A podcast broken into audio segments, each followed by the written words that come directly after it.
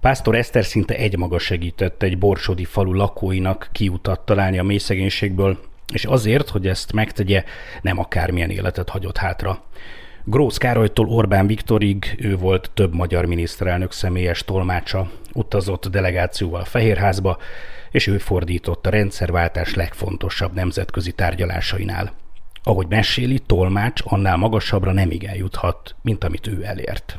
Gyakorlatilag az összes komolyabb reformban benne voltam fülig. És ez egy iszonyatosan izgalmas időszak volt. Sokszor mentem külföldre is, külön, különféle politikusokkal, vállalatvezetőkkel, bár az igazán izgalmas tárgyalások, amin én részt vettem, azok mind Magyarországon zajlottak. Ez a rendszerváltásnak volt betudható. Ami a legizgalmasabb volt azért, ilyen szakmai csúcsnak tartom, az az volt, amikor a kuncéval mentem a Fehérházba. Akkor dölt el, hogy Magyarország NATO tag lesz. Gyakorlatilag szerintem az a tárgyalás döntött el. Igen. Nekem ez volt a benyomásom, és a, nagykövet, a magyar nagykövet is ezt mondta utána. És az Orbánnal miért lett vége? Az Orbánnal igazán meg se kezdődött. Szóval um, az első alkalommal, amikor tolmácsoltam neki miniszterelnökként, beléptem a terembe, és így rám nézni, maga fog itt nekem tolmácsolni? Mondom, igen.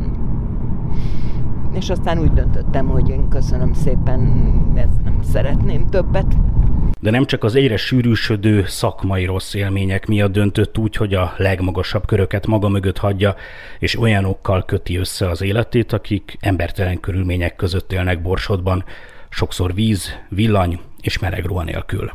Azokban az években kezdődtek meg ezek a jobbikos vonulások, és én egész egyszerűen bedühöttem azon, hogy nyilvánvalóan nehéz és bonyolult problémákra ilyen leegyszerűsített válaszokat próbálnak adni. És ugyan um, semmi közöm nem volt se szegénységhez, se cigánysághoz, és abszolút tudatlan is voltam a témában, de az azért elég világos volt, hogy ez nem ilyen egyszerű. És... Ez 2006-7 környék. Igen. És uh, akkor így vagy úgy elkezdtem járni a borsodi falvakat, és, és megismerkedtem egy olyan Magyarországgal, nagyon felületesen még akkor, amiről egyszerűen nem hittem el, hogy létezik. Szóval az én fejemben az volt, hogy 21. században mondjuk van víz, és az ember csak kinyitja a csapot. És nem az, hogy falvak százaiban nincs víz a házban. Ez olyan hihetetlen volt. És olyan nyomorral találkoztam, amit utoljára Kenyában láttam, csak az nem volt annyira szörnyű, mert Kenyában nincs tél. Eszter tudta, hogy minden falun értelemszerűen nem segíthet, ezért hosszas országjárás után az északi határmenti Borsodi Bódvalenke mellett döntött. A falu aztán 13 évig volt a második otthona, és ez alatt a 13 év alatt, ahogy mondja, nem pénzt adott a helyieknek, hanem okot arra, hogy büszkék legyenek magukra. A történet pályázati források hiányában sajnos kudarccal végződött, és ebbe Eszter súlyosan belebetegedett. Nemrég azonban szerencsére sikerült legyőzni a betegséget, így négy év múltán most először, karácsonyra nem sokkal, újra megtehette, hogy ellátogat Bódvalenkére. A látvány megrendítő volt. A falu főutcája saras, alig járható. Sokan vödörben hordják a vizet, alig van gyerek, akin több lenne egy pulóvernél, pedig december végén járunk. Papucsban, zokniban kerülgetik, ugrálják át a pocsolyákat. Maga már volt én. Hát persze, hogy voltam menkén. Maga tanított minket. Bizony. Bizony. Így emlékszel? E, voltunk mindenhol, elviszett minket mindenhol. Olyan jó volt vele menni. Még jobb volt, mint bárkivel. Nekünk mindent engedett, hogy játszhattunk, minden. Ugróketelet vittünk magukkal, táskába. A, az egyik cél az volt, hogy megnyíljon a világ. A kétféle értelemben. Egyrészt úgy, hogy ők lássanak többet a világból, másrészt meg, hogy a világ lássa őket. És, és ez nagyon fontos volt mind a két része. Uh, így aztán, hello, szerveztünk mindenféle kirándulásokat Budapestre, hogy legyen az övék a város. Hogy, hogy Budapest ne csak egy ilyen távoli izé, híradókép legyen, hanem az övék, az az ő fővárosuk is. És ez Honnan egy... szereztél ezeket pénzt? Ah, kunyaráltam. Kunyaráltam. Mondasz egy-két nevet? Inkább nem. Jó. Mert uh, szóval a, a jó fejek a társaságból, azok nem akarják a mellüket döngetni. És pénzt nem csak kirándulásokra vagy budapesti utakra szerzett Eszter. Több ötletes projektet is végigvitt a faluban. Az első az volt, hogy a faluházainak hosszanti falaira freskókat kellene festeni, és ennek az ügynek nemzetközi hírű festőket tudott megnyerni. Három célja volt ezzel – az egyik, hogy a színes házak teljesen új hangulatot kölcsönözzenek majd az addig szürke falunak. A másik, hogy ezzel munkát adhat a helyieknek, akik segítenek a munkálatokban, de az igazán nagy húzás az volt, hogyha jól sikerül a projekt, akkor turisták jönnek majd Bódvalenkére, és abból bizony bevétele is lehet majd a falunak. Így emlékszik Anikó, aki akkoriban a helyi asszonyok egyik vezetője volt. Én nekem ő elmondta, hogy ő ezt látta valamelyik országban, és szeretné megvalósítani. És akkor én igen mondtam neki. Először és nem akarták. Nem akarták? Nem, nem akartak. Féltek tőle, hogy jaj, hát egy csúnya lesz, meg ez lesz. És mikor a Horváth János megcsinálta az egyik kisházon a festményt, akkor már rájöttek, hogy hát bizony ez szép is, meg nekik is jó, mert ugye végig csatornázták, felújították a házat, volt munkájuk, mert dolgozhattak is, benne, kerestek egy kis pénzt is, meg látták, hogy Eszter, ő nem rosszat akar a népnek, hanem jó. Ugye először ő egy idegen volt számunkra, és akkor így, így nem fogadták el egyből. Utána meg már rájöttek, hogy ő nagyon jó ember, meg tisztelettudó, szeretetre való. Így már körülkapták, és annyira megszerették Esztert, mintha csak családtag lett volna. Pedig eleinte nem mindenki látta Esztert szívesen. Főképp a helyi uzsorások ijedtek meg attól, hogyha beindul a Freskó projekt, és jönnek a turisták, akkor abból lesz annyi pénzük a bódvalenkeieknek, hogy nem lesz szükségük az uzsorára kerékkiszúrás és baleset lett a küzdelem vége. Hát akkor volt egy olyan sorozat, hogy egy héten minden áldott nap kiszúrták valamelyik kerekemet valaki. És aztán jött egy, egy olyan, ami, ami ciki volt. Kölcsön adtam az autómat valakinek ott a faluban, akkor még nem tudtam, hogy ezt, ezt nem kéne. És másnap a két barátnőmet vittem Miskolcra a vasútállomásra, és amikor ott azon a szerpentines részen voltunk, akkor egyszer csak megszűnt a fék működni. És állatira mázzink volt, hogy mert egyszerűen használhatatlan volt az autó, és így beleálltunk a töltésbe, hála Istennek a töltésbe, és elég gyorsan mentünk ahhoz, hogy a, azt a beton vájút, ami ott az út mellett volt, azon átrepüljön az autó, mert ha nem abba a töltésbe megyünk bele, akkor azért az úgy nem lett volna jó. De Eszter kitartott és nyert. Az uzsorások meghátráltak, a helyiek befogadták őt, a freskók elkészültek, a falakból országos és nemzetközi látványosság lett.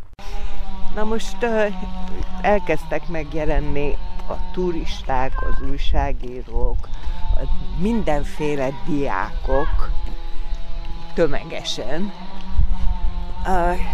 És uh, a bodvalenkélyek elkezdtek büszkévé válni. És nagyon, nagyon érdekes és izgalmas volt azt látni, hogy jönnek az újságírók, és meginterjúvolják őket. És elkezdtek nyilatkozni. És ez, ez sokkal többet jelentett itt, mint a normál közegben, mert mert az ő véleményüket soha senki nem kérdezte korábban. Hello! Köszönöm jól. Az a lényeg. Már nem láttam még régóta. Hát beteg voltam, Hát sajnos. de most már jól vagyok. Amióta maga nincs vége a falunak, higgyel. Nincs vége a falunak, csak nektek kell tovább vinni. Hát, segítségünk nincs semmi. Szeretettel vártuk, ha ő jött, de sajnos nem, nincs olyan ember, aki azt a szeretetet megadna nekünk, amit Eszter néni megadott. Az emberek nem éheztek, nem, ö, nem volt az, hogy nincs, nem volt az, hogy nincs segítség. Mink örülnének, ha ő visszajönne. És szinte mindenki így fogadta Pásztor Esztert, amikor évek múltán most visszatért, hogy amióta elment, azóta minden rosszabb, egyedül vannak, nincsen segítség. Pedig miután a freskók elkészültek, még tele voltak reménnyel. Sikerült felhúzni a faluban egy úgynevezett projektirodát, ami egyszerre lett korábban nem látott közösségi tér, Eszter szállása, és ott születtek az újabb ötletek is. Esténként mindig egy csomóan átjöttek teázni és beszélgetni, és ezek, ó, ezek hihetetlenül érdekes beszélgetések voltak, mert az elején nagyjából csak arról volt szó, hogy mi nincs, aztán utána elkezdett arról lenni szó, hogy minek kéne lennie, és aztán ez átment abba, hogy az hogy lehet elérni. És ez mind őtőlük. Szóval én felszolgáltam a teát. Ott találták ki például, hogy szervezzenek asszonykórust a faluban. Eszter pedig addig kopogtatott mindenféle ajtókon, hogy az Európai Parlamentig vitte a bódvalenkei kórust. Asszonykórus voltunk, és akkor hát az, az valami élmény volt, szerettünk énekelni, de Brüsszelbe is nagyon szívesen fogadtak minket, örültek nekünk. Énekelgettünk, akkor a kesztyűdárba is Pesten énekeltünk, akkor ilyen kis falvakba is elmentünk. Aztán nem sokkal később 1500 fős fesztivált szervezett a faluba, amire sokan azt mondták akkoriban, hogy kapolcsi potenciál van benne. Persze a helyieket nem ez fűtötte akkor, hanem az, hogy megint történik valami, ami miatt büszkék lehetnek magukra, és amiből úgy van pénzük, hogy maguk csinálták magukért. Hoztál ide, szerveztél ide egy fesztivált. Igen, ez volt a sárkány ünnep, ami fénykorában nagyon klassz volt, aztán pénzhiányában elhalt. De ez is mondjuk, tehát ezt képzeljük el, hogy van itt egy borsodi falu, amiben élnek 300-an, és arról beszéltél, hogy a víz sok hely nincs bevezetve, villa nincsen, stb. És csinálsz ide egy 1500 fős fesztivált. Igen. Igen. De kiket hoztál ide, hogy szervezted mi volt a tematika? A, ott az alapötlet az volt, hogy meghívunk a neves, a, többnyire, de nem teljesen. A cigány zenészeket, és megkértük őket, hogy mászkáljanak itt a faluban, álljanak meg a képek előtt, követi őket a közönség, és akkor ők ott játszanak a, valamit, a, improvizáljanak a képek témájára vagy hangulatára. És este meg egy ilyen nagy örömkoncert. És hát ez így indult, aztán a, úgy jött össze, hogy hogy ehhez még kapcsolódott színi előadás, filmvetítés, mindenféle gyerekprogramok, és hát mondom, nagyon, nagyon sikeres volt. Bocs, hogy hívják azt? Kapolcs. Szóval nagyon sokan mondták azt, hogy, hogy ebben egy kapolcsi potenciál van. És aztán nem kaptunk rá pénzt. És ez egyébként És egy... nélkül nem lehet színpadtechnikát venni, nem lehet zenészeket megfizetni, úti költséget fizetni. Amíg voltak a sárkány ünnepek, akkor az alatt a két-három nap alatt, amíg itt zajlott a, a műsor, az alatt annyi pénz jött be a faluba, mint máskor három-négy hónap alatt összesen. És az asszonyok főztek a látogatóknak, a férfiak megszervezték a parkolást, de ahogy a projektek majd mindegyike, a sárkány ünnep is zátonyra futott, mert Eszterék sehonnan nem tudtak rá pénzt szerezni. Nem véletlenül. Megüzenték nekem, hogy a Bodvarenkei projekt nem sikerülhet. Mert a, a kormányzati gazdaságpolitikának az egyik alapelve az, hogy a társadalom alsó egyharmadán nem lehet és nem is szabad segíteni mindenféle támogatásokkal, mert akkor a többi kétharmadot is lehúzzák. A szerénytelen véleményem szerint ez gazdaságilag is hamis, a erkölcsileg meg főleg, de a, gyakorlatilag ezt az alapelvet látszik alátámasztani az, ami történt az elmúlt tizenvalahány évben. Amikor most Bódvalenkén jártunk, a helyiek annyira megörültek Eszternek, hogy az asszonyok gyorsan összejöttek, hogy együtt köszöntsék őt. Hosszasan beszélgettek, múlt idéztek, de a beszélgetés javarésze az árakról, a pénztelenségről, az éhezésről, a magukra hagyatottságról, a kilátástalanságról szólt. Hogy elmúlt az az idő, amikor ki tudtak állni magukért. Nem emlékeztek rá, hogy milyen jó volt, amikor összejártatok? Nem vagy itt, és akkor azért ide hallgassatok, hogy ti vagytok az asszonyok, és ti vagytok azok, akik össze tudjátok tartani a társaságot. Mindig is ti voltatok. Na, nem olyan volt. Na, nincs összetartás. Álljatok a sarkatokra, és tartsatok össze ti. Meg tudjátok csinálni, megcsináltátok. Valamikor. Valamikor. Ma. Mert Eszter itt volt, és összetartotta az asszonyokat. Ja. Mert ha valami volt, mindenki ment. Igen, azok, az azok nagyon jók voltak azok. Emlékeztek azokról beszélgetni? Meg amikor együtt főztünk. Az asszonygyűlésnek tán egy boldog témája volt, amikor arról volt szó, hogy melyik gyerekkel mi van a faluban. Később Pásztor Eszter erről azt mesélte, hogy nagy tévedés, hogy pénzért szülnének a helyiek. Tehát, hogy miért van olyan sok gyerek? A, egy dolog, hogy szeretik a gyerekeket, a, egy másik dolog az, hogy a nőknek még kevesebb a lehetőségük, mint a férfiaknak. És az egyetlen dolog, amivel megbecsülést szerezhetnek, az, hogyha gyereket szülnek. Tudom, hogy nagyon sokan azt hiszik, hogy a családi pótlékért szülnek, ez nem igaz. Főleg, mert a családi pótlék olyan kevés. Legalább szerintem már lassan 20 éve, hogy nem változott a családi pótlék összege, és mennyi volt azóta az infláció, hát elképesztő. Viszont a, ha már van néhány gyerek, kettő-három, akkor már nem akarnak többet.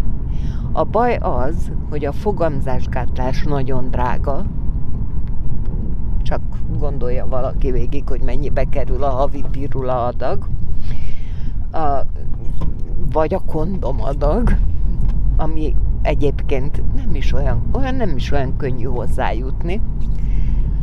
És volt olyan, hogy az asszonyok, akiknek mindegyiknek legalább három gyereke volt, volt akinek már öt, eljöttek hozzám és kérték, hogy szervezzem meg valahogy, hogy elkössék a petevezetéküket, hogy ne legyen több gyerek.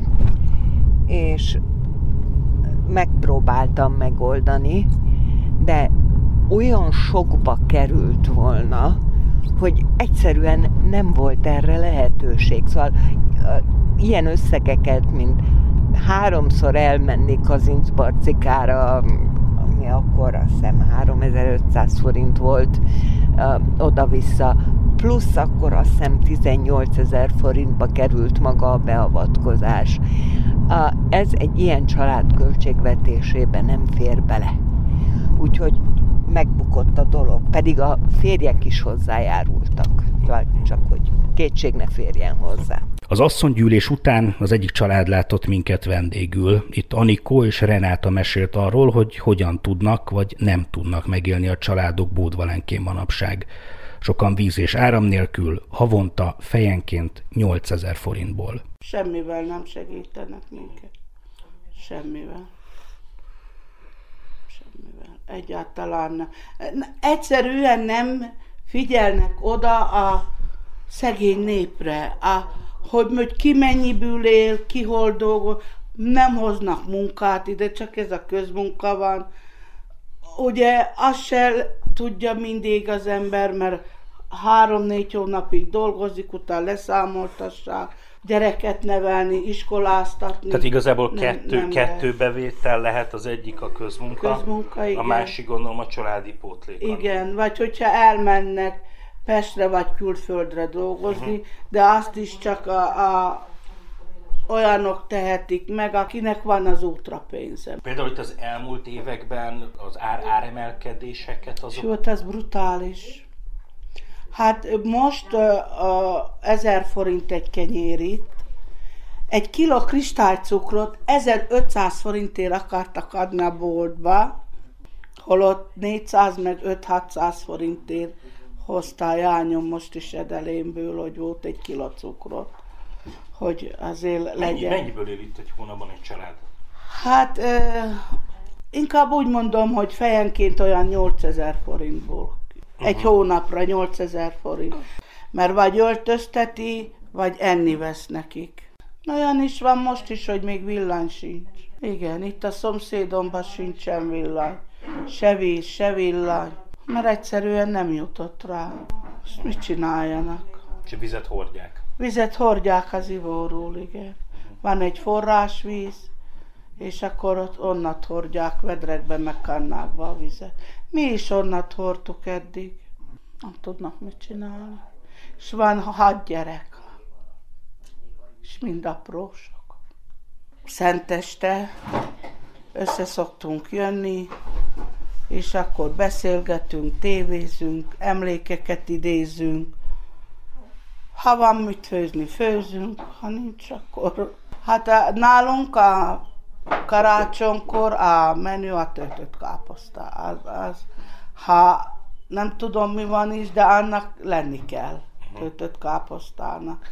Meg egy és van akinek még, és akinek a faluban még rosszabbul. Akkor mi adunk neki ahol tudjuk, hogy nem tudtak főzni, például Ritaéknál, Kálóéknál, én állandóan átküldtem. És akkor fogom, kiszedek egy tálkával, na, kiszámolom, hogy hányan vannak, és annyi tőteléket rakok nekik egy kis...